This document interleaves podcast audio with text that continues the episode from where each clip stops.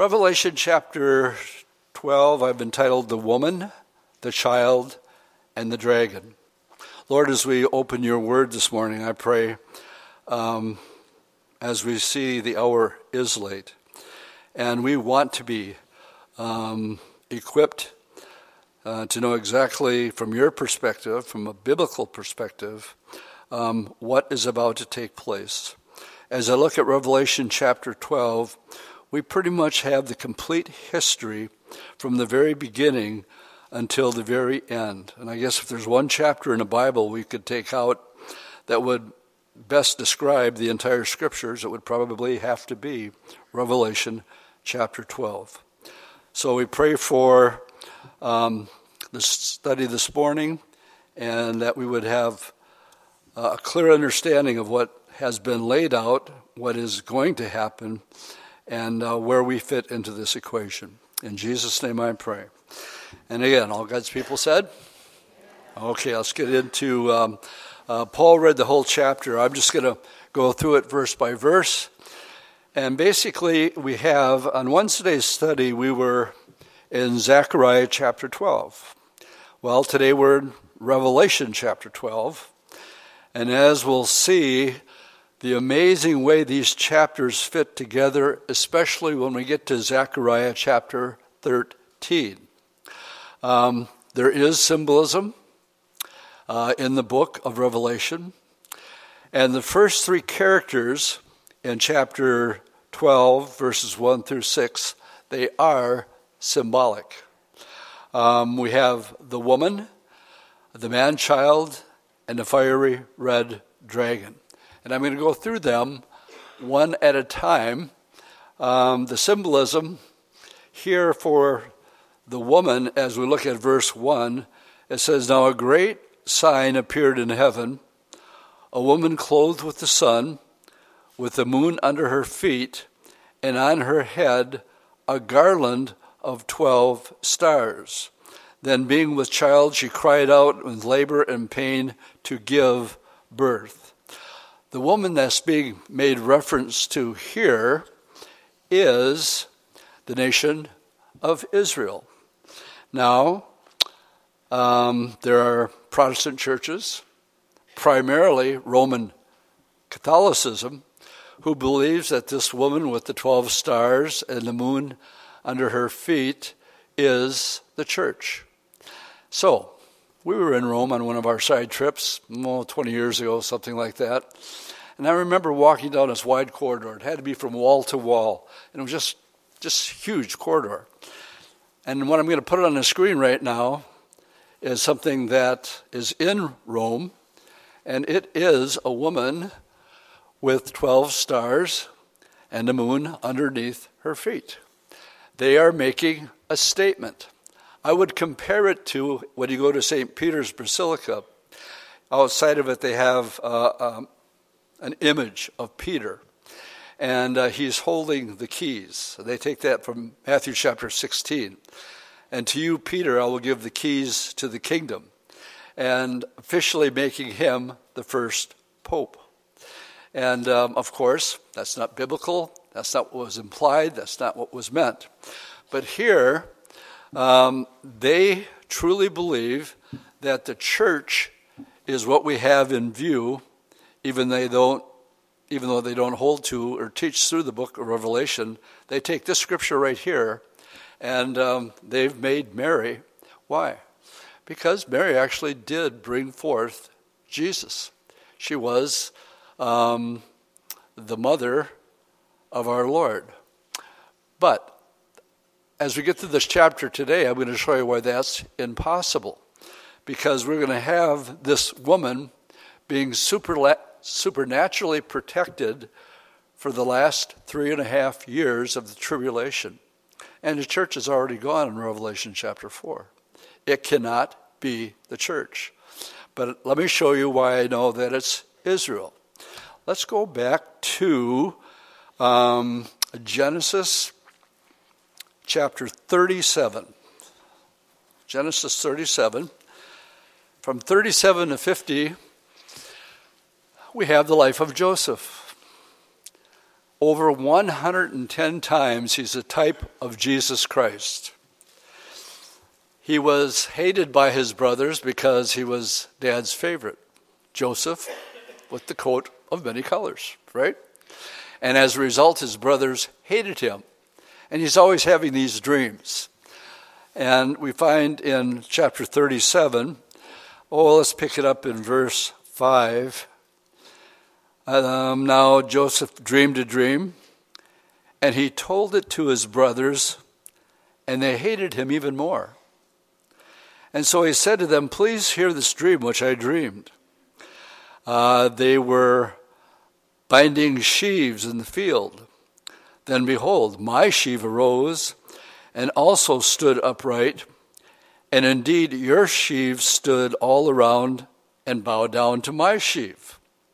And his brothers said to him, Shall you indeed reign over us? Or shall you indeed have dominion over us? So they hated him even more for his dreams and for his words. And then he dreamed still another dream and told it to his brothers. And he said, Look, I've dreamed another dream. And this time, the sun and the moon and 11 stars bowed down to me. Now, how many sons were there um, that make up the 12 tribes of Israel. That's what we have in view here. And the, but the sun and the moon, look, I have dreamed another dream, and this time the sun and the moon and 11 stars bowed down to me. So he told it to his father and his brothers, and his fathers rebuked him and said to him, What is this dream that you have dreamed? Shall your mother and I now, the mother would be a reference to the moon. And your brothers indeed come and bow down to you before you on the earth. Well, what was the life of Joseph? What happened to him? Well, um, he was thrown into the pit. They wanted to kill him. One of the brothers intervened, said, No, no, no, let's, let's throw him in a pit, let's sell him as a slave. You know the story. He ended up at Potiphar's house and accused of uh, raping Potiphar's wife, ends up in jail, has a dream in jail about these two guys. One's a baker, one's a white steward for the Pharaoh. And he says, Hey, I had, a, I had a dream about you guys last night. And they said, what, it, what was it? And to cut to the quick, he said, Well, both of them pertain to three days. In three days, a cupbearer, you're going to be restored. And you're going to have your old job back with the Pharaoh. Well, the baker liked that. He says, What about me? He says, Well, in three days, the birds are going to pick your head and you're going to be dead. Both came true, exactly. And then, of course, when he became Pharaoh, he had another dream. So he's having all these dreams that actually saved Egypt because of the dreams that he was having. Well, there was a famine, and everybody was going to Egypt because that's the only place that had food. Because of Joseph's dream, he stored away for seven years all this food.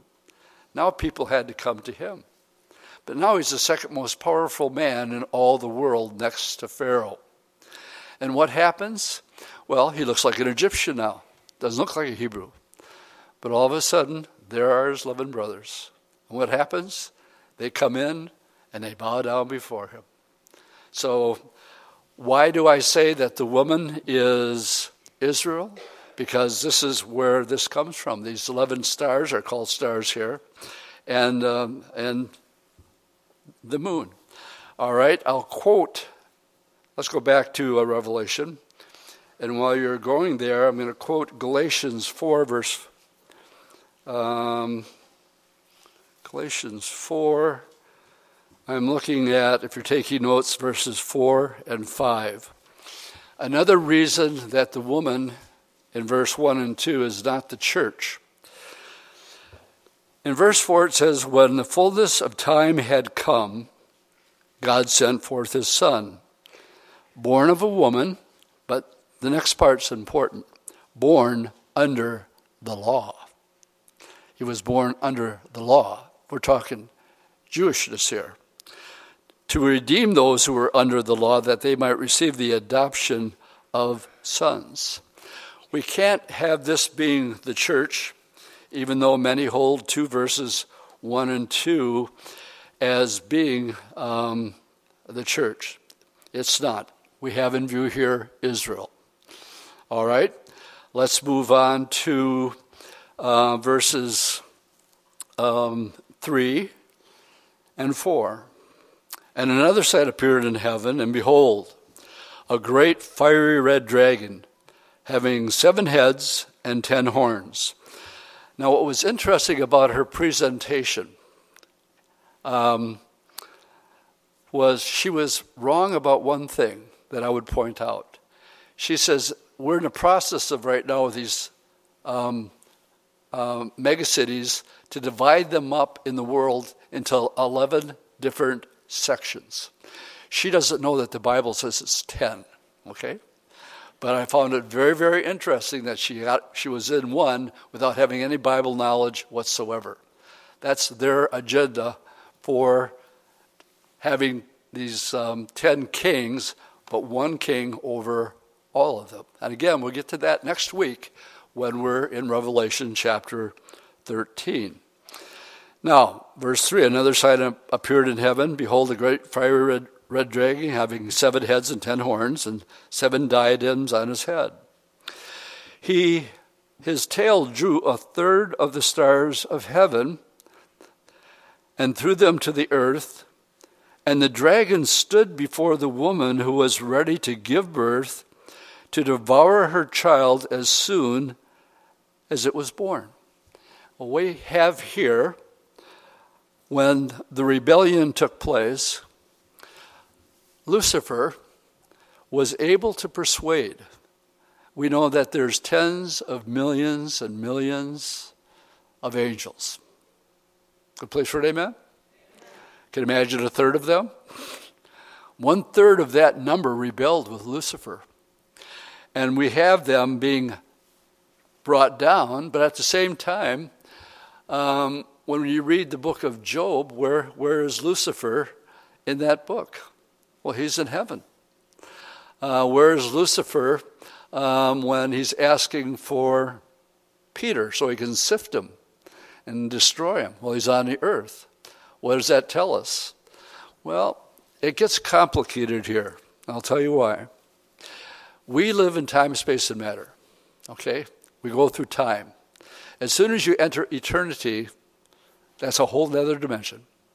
So there's no way I can even try to explain what eternity is because it's in the ever present now. That's why the Lord said, I am that I am. I'm the all becoming one. He's always been, and He always will be. So you explain to me uh, how much time when Peter went to heaven and saw it and described it, how much time was he there for? He couldn't say. All he could say was this I don't know if I was in the spirit or in the flesh. God knows. I don't know. Because it was something that I just can't explain. But he didn't talk about what he saw, he talked about what he heard. Now, for those of you who love music, that should get your interest. I think the music in heaven is going to be something. And so, as we look at these two verses here, it's simply we're, um, I've said this before, that this is symbol, symbolic. And if it's not explained to us in the Old Testament, in this particular case here, like in Revelation chapter 1, and the seven stars in his right hand and the seven candlesticks symbolism. But he explains it, are you with me? In the same chapter, what they mean. Same here. Go down to verse 9. Who is the fiery red dragon? So the great dragon was cast out, that serpent of old called the devil and Satan, who deceives the whole world. Let me just stop there. Is it possible to deceive the whole world? Gang, we're living in it. Now, let, let me not minimize what I just said. This is a real virus but it's not what it's being made out to be. And one of the points that caught my interest the most in this is the psychological effect it's having on people. that they're actually being forced to stay in their house, mandated. Um, businesses are going under like crazy. I know people at our fellowship that don't have money for their mortgage next month. And it's only, as far as I can see, get, get worse from there. So everything has been put on fast track, so to speak, uh, with what's going on here. But as far as the symbolism of who the fiery red dragon is, verse 9 says it's the devil, Satan, who deceives the whole world. He was cast to the earth, and his angels were cast out with him. Boy, I wish we get an instant replay on that one in heaven. Um, but I'll come, I'll come back to that. In verse 4, it said, As soon as a child was born, um, the dragon was there to devour her child as soon as a child was born. Turn with me to Matthew chapter 2. There was a decree made that the world was going to be taxed and people had to go back to their hometown to pay their tax. Mary was very pregnant. Joseph was from Bethlehem. So you know the story.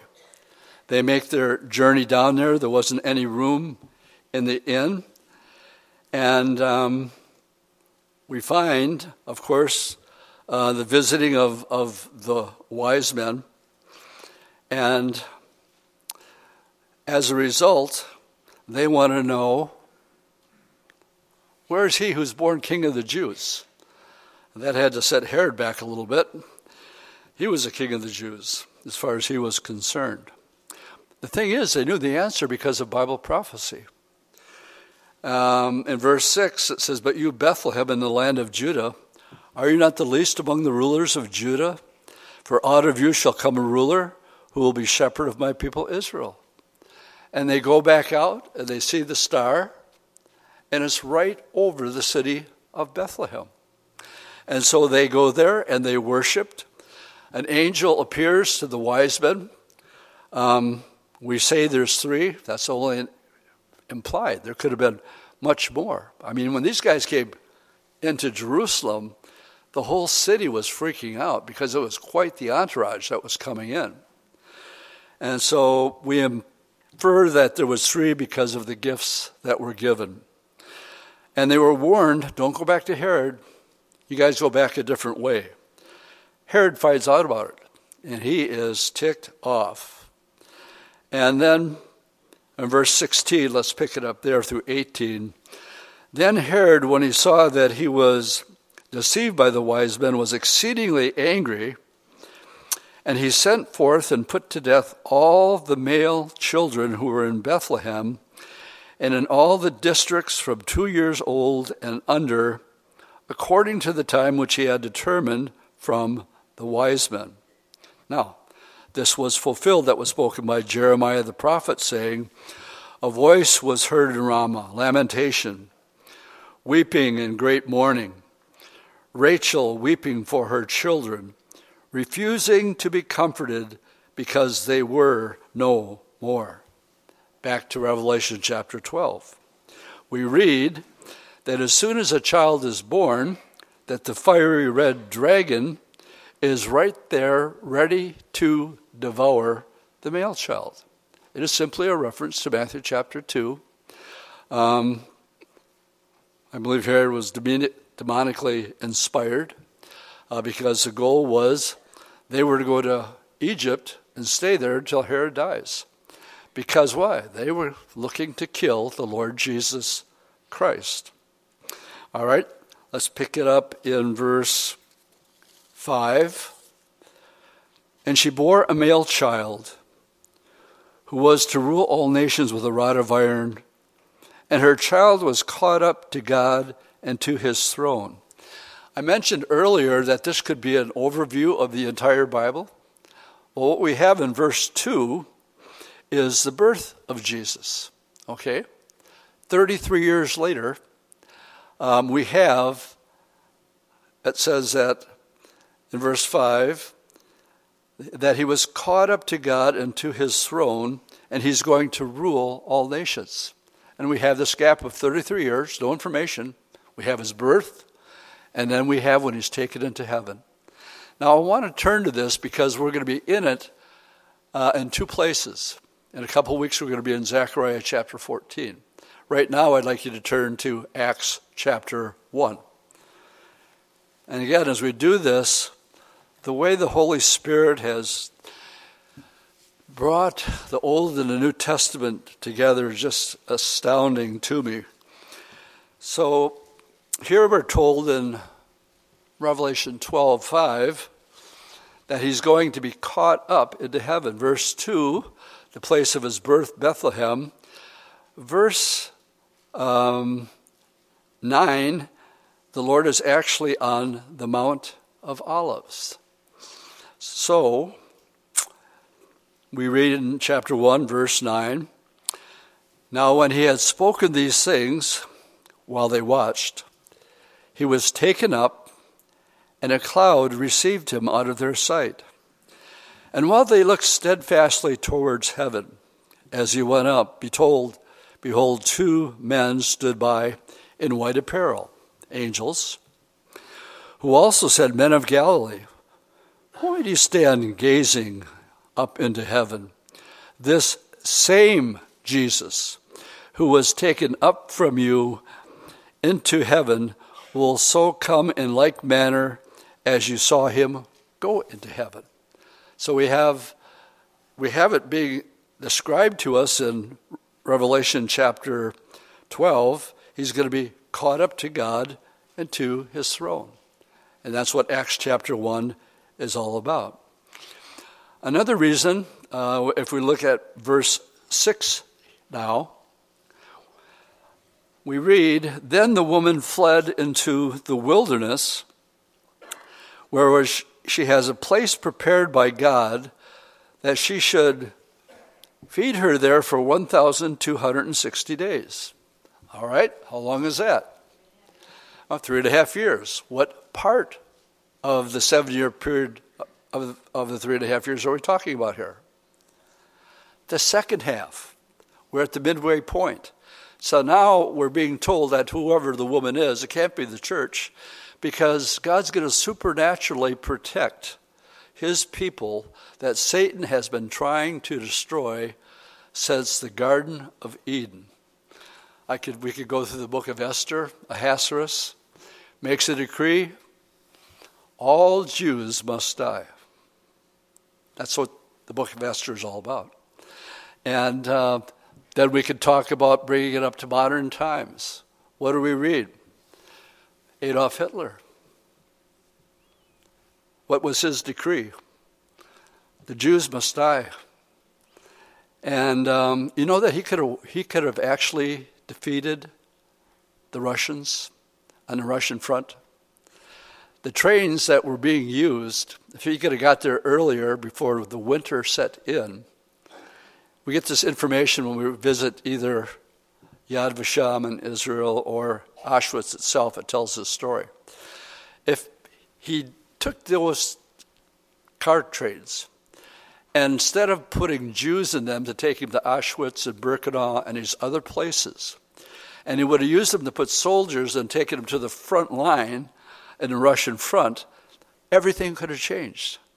But there was something that he desired more than defeating Russia, and that was the complete annihilation of the Jewish people. And my friends, it is on the rise again. And uh, if you don't see it, you're not watching the news. And so, what we have here in verse 6, the woman has to be Israel because God's going to take her, it says, into the wilderness. Now, let me remind you what Jesus said in Matthew 24, talking about this very event. It's called the abomination of desolation. He says, When you see the abomination of desolation spoken of by Daniel the prophet standing in the holy place, whoever reads, let him understand. In other words, guys, you need to have a really good understanding of the book of Daniel. Good place for it, amen. Then what? He says, then flee, run. Here we're told that they have a place prepared for them because the woman is fleeing. Who is a woman fleeing from? The Antichrist. And um, they have a special place there that she's going to be taken care of for the next three and one half years. I'm going to take you to that place, and it uh, tells us not here, but it does tell us in Isaiah chapter 16 where this place is. So turn with me in your Bibles to the book of Isaiah, chapter 16. And we'll just read the first four verses here. And while I'm doing that, guys, you can put um, number one of a series of five or six pictures of the city that's called Petra. I've been to Petra, oh, three or four times. Oh, Indiana Jones. okay, I'm going to show you the next picture right away because there's a very narrow causeway. You see how narrow that is? That's why this city um, was in, unable to ever be defeated. It is, there's every building in this place that we call Petra is carved out of stone. And as I remember going in the first time, this is the first thing that you see, but then it broadens out and you get to see um, uh, the, the, most famous of, of these uh, there. If you're in Isaiah chapter 16, um, it tells us, verse 1 Send the lamb to the ruler of the land from Selah to the wilderness. Now, Selah is another word for Petra. Uh, to the mount of the daughter of Zion, for it shall be as a wandering bird thrown out of the nest. That's another way of saying when Jesus said, When you see the abomination, run, flee, like a bird getting thrown out of the nest. So shall be the daughters of Moab at the fords of the Arnon. Um, Jordan, modern day Jordan, is where Petra is located. Take counsel, execute judgment, make your shadow like the night in the middle of the day. Hide the outcast. Who are the outcast?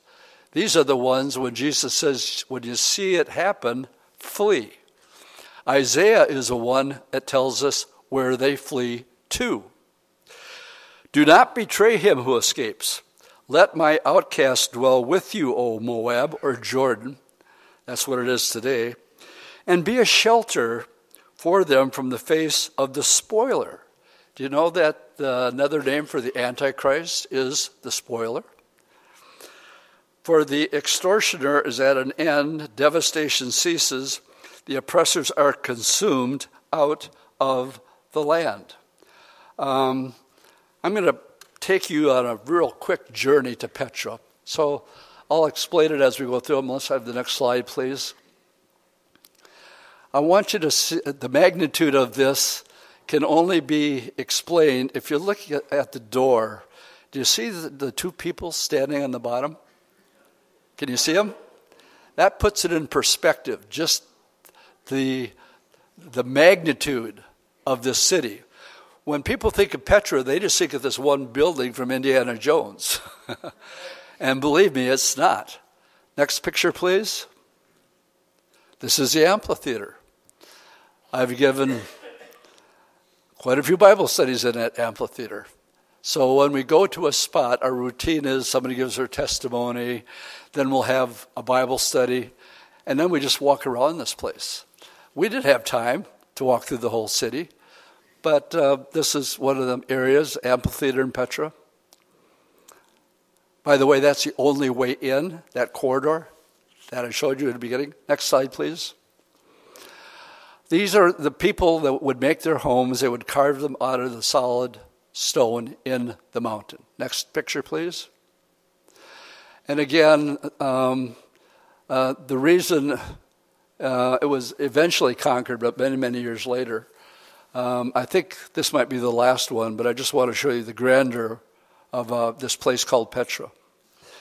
In Revelation 14, it tells us that during one of the battles, that the blood is going to come up to the horse's bridle for 1,600 furlongs. Now, 1,600 furlongs is exactly 184 miles. We, when we visit um, Israel, we remember we're at Mount Carmel last week, and I'll show you that stream. Well, this week I'll take you to the next stop that we go to. It's called Megiddo, and it's where we get the term, and we'll be talking about it uh, next week, as a matter of fact, the Battle of Armageddon. Now, here's what's interesting. I'm going to put something up on the screen, and I want to show you the distance from Megiddo to Petra. And this is what it looks like. It's exactly 1,600 furlongs, 184 miles. We refer to this as um, the battle that'll take place, and it's to the mile, okay? Probably just a coincidence. But think it through. Here's the, here's the thing, gang. The deeper you get into, and you can't exclude and say, well, it's too complicated for young people to understand the Old Testament. No, just keep doing it and doing it and doing it. And eventually you're going to run across treasures like this. You go, oh man, what are the chances of that happening? And, and then to see how it dovetails into um, this verse, if you're taking notes, Revelation 14, verse 20. It talks about the 1,600 furlongs. And my cross reference has 184 miles, and it's the exact mileage between uh, Megiddo and Petra. Now, in this war, and we're closer to ending up than you think, because I only have is my last page of notes. I'm going to, uh, um, oh, what the heck? You can turn with me. Go, go to Daniel chapter 12. While you're turning there, I'm going to read verses 7 through 12 of Revelation. We're switching now uh, to the war in heaven. Verse 7 And war broke out in heaven. Michael and his angels fought against the dragon, and the dragon and his angels fought. But they did not prevail, nor was a place found for them in heaven any longer. So the great dragon was cast out, that serpent of old called the devil and Satan, who deceives the whole world. He was cast to the earth, and his angels were cast out with him. Then I heard a loud voice saying in heaven, Now salvation and strength and the kingdom of our God and the power of his Christ has come. For the accuser of the brethren, this is one of the titles of our adversary. He's called the extortioner, back where we read earlier, but he has different names that have been given to him the devil, the fiery red dragon, so on and so forth. But you need to know this. And um, maybe for some of you that have a tendency after you've sinned, and you've taken it to the Lord, and you know 1 John 1 9, if you confess your sins, He's faithful and just to forgive you from all your sins and to collect, uh, uh, forgive you from all your sins and to cleanse you. Period. And we read it and we go, sounds good, but I just don't feel like it. I feel more like Paul in, in Romans 7. The things I shouldn't do, I do. The things I, sh- the things I shouldn't do, I do, and the things I should do, I don't. And I identify more with the verse after that which says, Oh, wretched man that I am. Well, who do you think is going to prime that pump? The accuser of the brethren. You call yourself a Christian? How many times have you ever repented that sin? That's why they call them the accuser of the brethren. How much does he do it? Accuses them day and night, all the time, to try to bring you down. If you want to take one verse home with you as a verse of encouragement, Paul admitting his own flesh, in me dwells no good thing. Um, my heart is deceitfully wicked above all things. Who could know it? I wish Joel Osteen would give a Bible study on that sometime. but I just don't think I don't think it's going to happen, you know.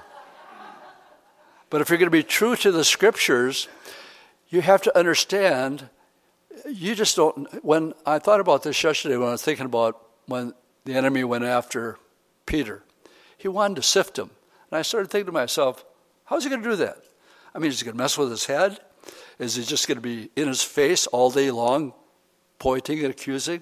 It doesn't really tell us. And um, the only thing the Lord says is, I prayed for you, Peter. Didn't say, don't worry about it. I can take care of Satan anytime I want to.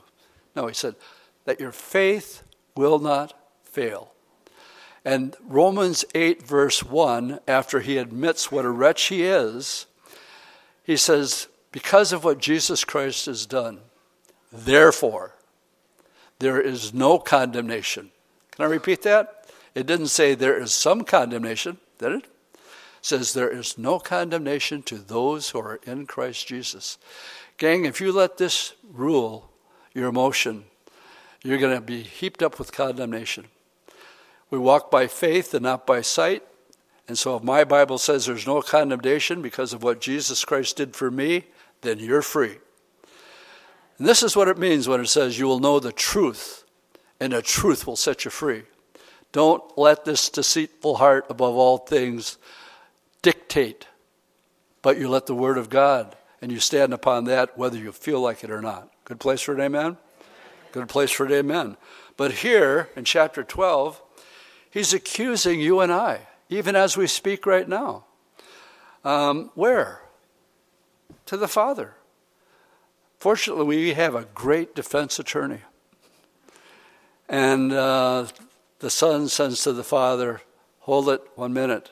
You see, I purchased this one, I paid the price. Penalty has to be paid, but I'm the one who paid it. Leave him alone. Case over. You're dismissed and you're free. And that's what it means by you'll know the truth, and the truth will set you free. All right. Now, and they were overcome.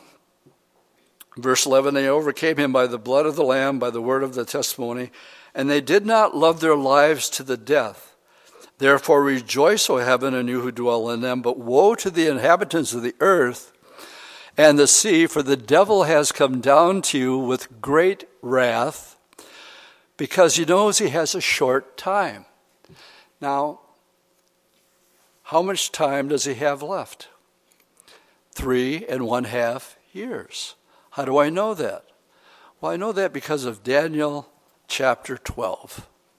And in Daniel chapter 12, we read verse 1 At that time, Michael shall stand up, that great prince who stands watch over the sons of your people, and there will be a time of trouble, such as never since there was a nation, nor even till this time. This is what Jesus referred to in Matthew 24. And then he says, and we're getting ready now to enter into the bowl judgments and the battle of Armageddon, and we'll be there next week. And at that time your people shall be delivered, everyone who is found written in the book. And many of those who sleep in the dust of the earth shall awake, some to everlasting life, some to everlasting sh- uh, shame. And those who are wise will shine like the brightness of the firmament, and those who turn many to righteousness like the stars forever and ever. Where we get this from, you go back to, and we'll begin to wind this up here. Michael and his angels fought against the devil and his angels, and we outnumbered them two to one, or one twice as many.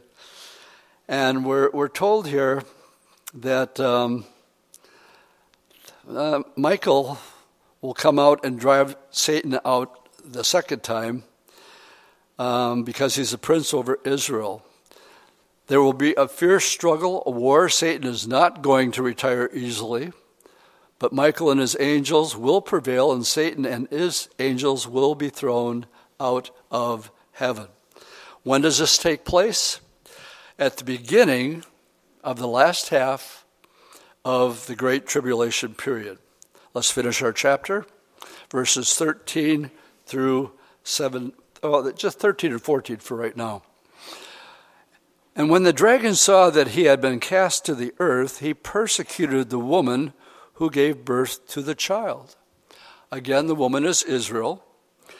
And uh, now that he's on earth, who does he go after? Well, the same one Hitler did, after the Jews. But the woman was given two wings of a great eagle that she might fly into the wilderness to her place. Where is her place? Isaiah 16, Selah. Where she is nourished for a time and times and half a times. There were times when I was visiting Petra that Christian businessmen were stashing all these houses with non perishable food items, literally, because they were taking this verse literally. And um, from the presence of the serpent, verse, um, verse 15. So the serpent spewed out mouth like a flood after the woman. And I wondered about that. You know, what are we talking? Little, little water here, or what, what is meaning? And immense men's prayer, we were going through Chronicles, and the way they were talking about this army that was sent out, they used the word flood instead of army. And the lights went on for me. So I've come to more believe that what we have here in view is more symbolism and that he sends his army out after Israel that is on the run. And so, verse 15 the serpent spewed out water like a, after the woman that might cause her to be carried away by the flood. But the earth helped the woman, and each opened its mouth and swallowed up the flood which the dragon had spewed out of his mouth. Okay, he can't get him. Basically, what's going to be said here. And the last verse, and the dragon was enraged with the woman. And he went to make war with the rest of her offspring who keep the commandments of God and have the testimony of Jesus Christ. A remnant is going to be supernaturally protected. And um, I have to admit, this is a difficult closing. I'm going to try to end it somewhat on a positive note. But um, I'm going to ask you to turn to Zechariah. We were in chapter 12 on Wednesday. I want you to turn to chapter 13. I did read the verses above it on Wednesday, but I'm going to read through it a little bit more here. And it's hard for me to read it because I know it's going to happen. So let's pick it up with what you'll remember from Wednesday night's study, verse 7. Awake, O sword, against my shepherd, against my, the companion who is my companions, says the Lord of hosts. Strike the shepherd, and he will scatter, then I will turn my hands against the little ones. Verse 6 And someone will say to him, What are these wounds that are in your hands? These are the Jewish people that actually see um, the Lord when He comes back. And He will answer, Those in which I received in the house of my friends. Now, the hard verses to read. And it came to pass in all the land, says the Lord, that two thirds it shall be cut off and die, but one third will be left in it. And I will bring the one third through the fire. Let me just stop and explain the, the purpose of what we call Daniel's 70th week. God owes Israel seven years. Good place for an amen? Right now, the clock has stopped, right? And um, it says, blindness has happened to Israel until the fullness of the Gentiles has come in. What does that mean? That means there's a set number of people that God knows is going to be saved. And when that person gives his heart to the Lord Jesus Christ, we are out of here. And the clock begins to tick, and God keeps his promise to Israel for that last seven year period of time. If you're that person that's fighting with the Lord and you're not saved, you better get your act together, or I'm on you. All right? I want to go home. but you can be glad I'm not the Lord because he's long suffering, not willing that any should perish don't you, don't you know he's just going to wait until it just can't go anymore? That's the way He is. Not the way I am, but that's the way He is. So, to read these verses, we're talking about two thirds of the Jewish people not making it. And one third is going to go through the fire. Now, as they're going through the fire, these are people who have not believed in Jesus Christ.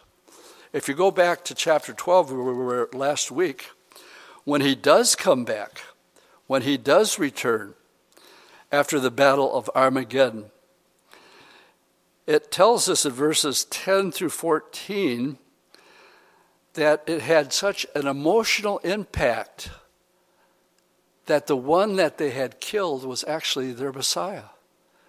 And they, unless you're Jewish, you just can't really digest the mourning, what begins to settle in. And so we read here that everybody wants to be alone. From verses 10 to 14, it talks about the different families. Um, the house of David, they're going to weep by they, themselves. The house of Nathan, they want to get alone. The wives want to be by the, their, themselves. Verse 13.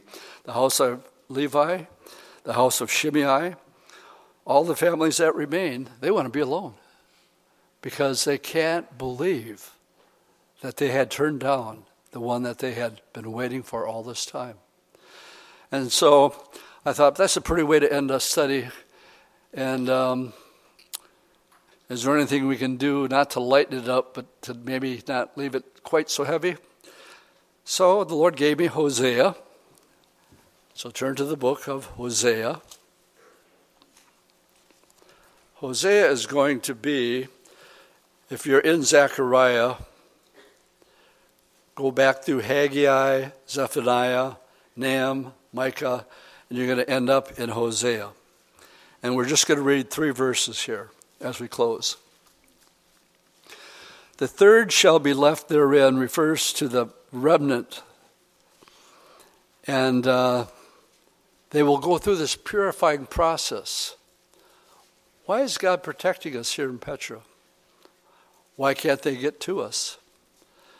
Um, the last thing that he said to Israel, he said, You will not see me again until you say, Blessed is he who comes in the name of the Lord. They haven't done that yet. Well, there's people that are getting saved, but we got a whole third of a remnant that are taking through the fire. That's another way of saying the Great Tribulation. How many of you had to go through the fire before you woke up?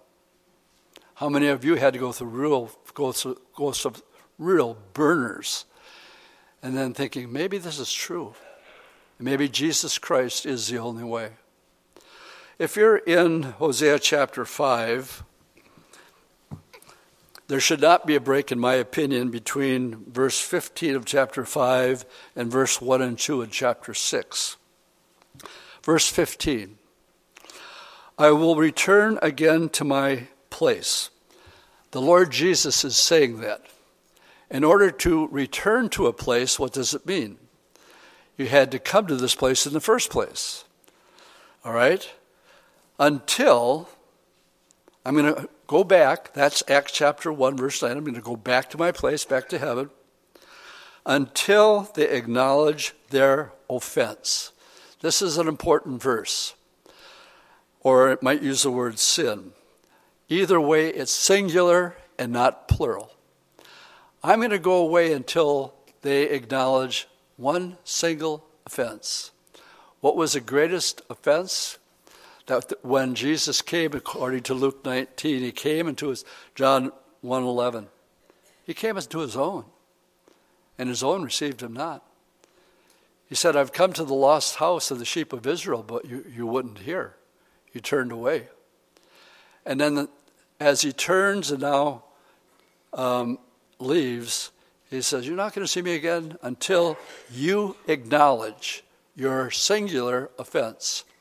And that is, they didn't recognize their own Messiah when he came. But then what? Then they will seek my face in their affliction, they will diligently seek me. Well, where are they getting afflicted? And uh, when, when, why does that cause them to seek him?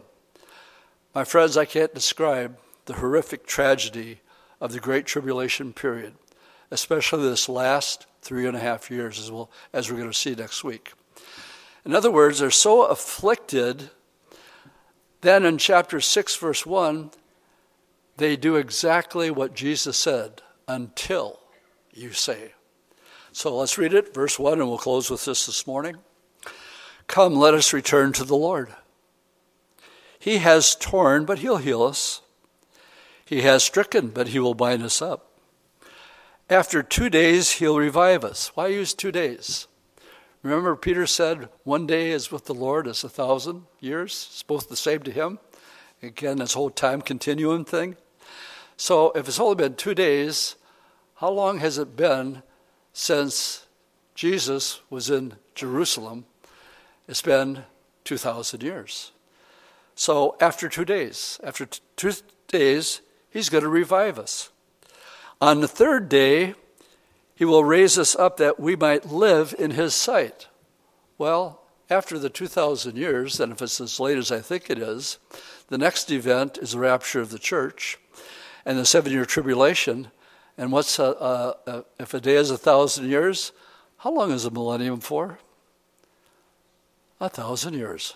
Isn't that an interesting coincidence?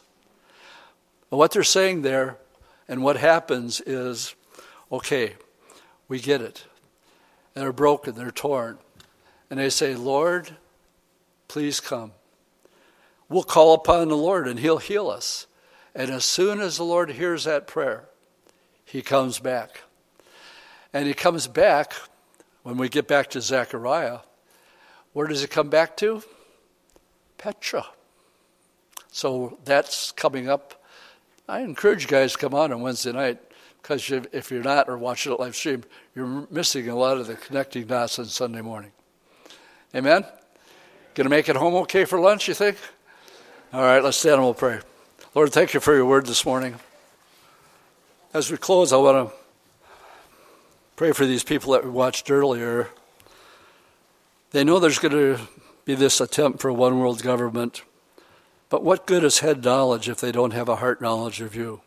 So I, I pray for them and everybody in that camp that has this political understanding of a new world order and globalism. And but we're grateful, Lord, that we know you and you have given us your perspective on all this. You've told us to watch, now we know what to watch for. You told us to be ready.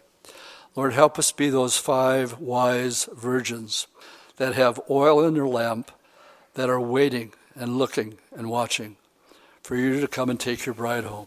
In Jesus' name, amen.